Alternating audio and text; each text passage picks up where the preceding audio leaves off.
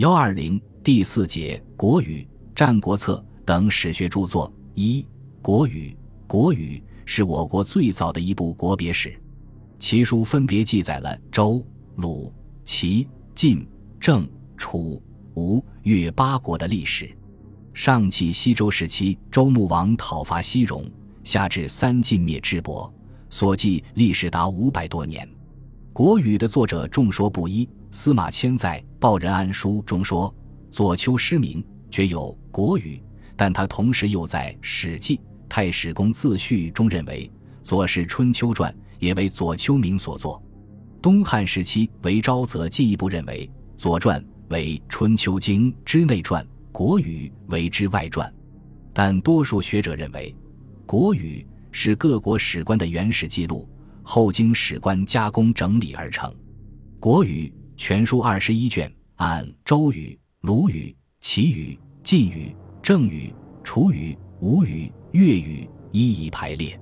如前所说，国语中以晋语最多，有九卷，占全书百分之四十二左右。其他周语三卷，鲁语、楚语、越语各二卷，齐语、郑语、吴语各一卷。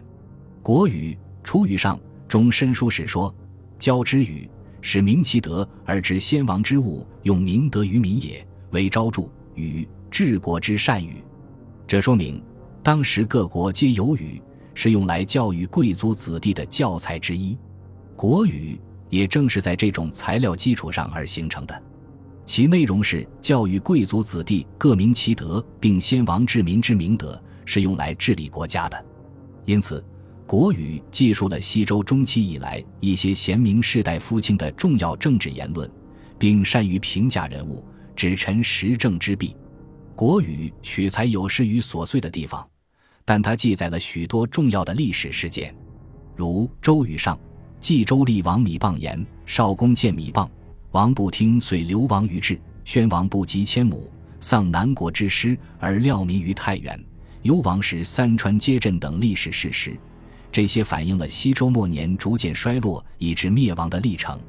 奇书在一条记载之后，往往指出这一事件发展的结果或历史发展的趋势。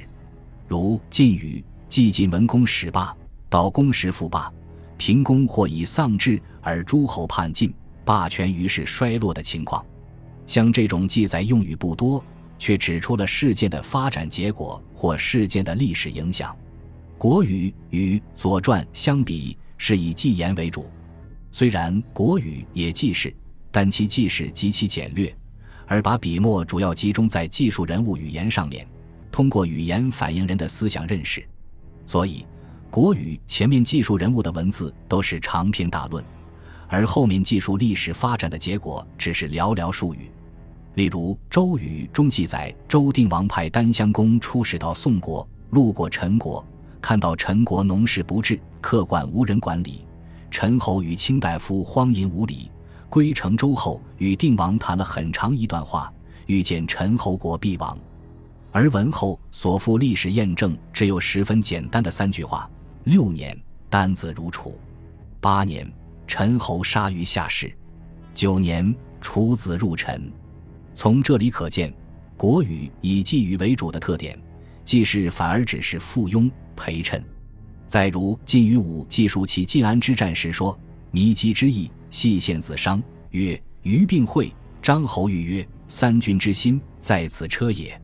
其耳目在于其鼓，车无退表，鼓无退声，军事极焉。吾子忍之。’”不可以言病，受命于庙，受甚于社，假胄而笑死，容之正也。病危若死，之以解之，乃在左并配，又元服而鼓之，马亦不能止。三军从之，其势大败。逐之，三周华不住之山。以此与《左传》成功二年安之战的描写比较，可见晋语有许多省略，如背景人物、齐侯之语和行为。郑秋桓之语、细客受伤情况等都省略或简化了。《左传》细客伤于史，流血急剧，未觉古音，在晋语中只用细线子伤便代替了。然而张侯的话却比《左传》增加了不少，特别是晋语受命于庙，受身于社，甲胄笑死。荣之正也是《左传》中完全没有的内容，这完全凸显了国语重视寄语的特点，而其他的人、其他的事都被省略，以便有利于突出主要人物的语言及其思想。正因为国语有长篇的言辞，因此它也是周代思想文化史研究的重要史料。本集播放完毕，感谢您的收听，喜欢请订阅加关注。主页有更多精彩内容。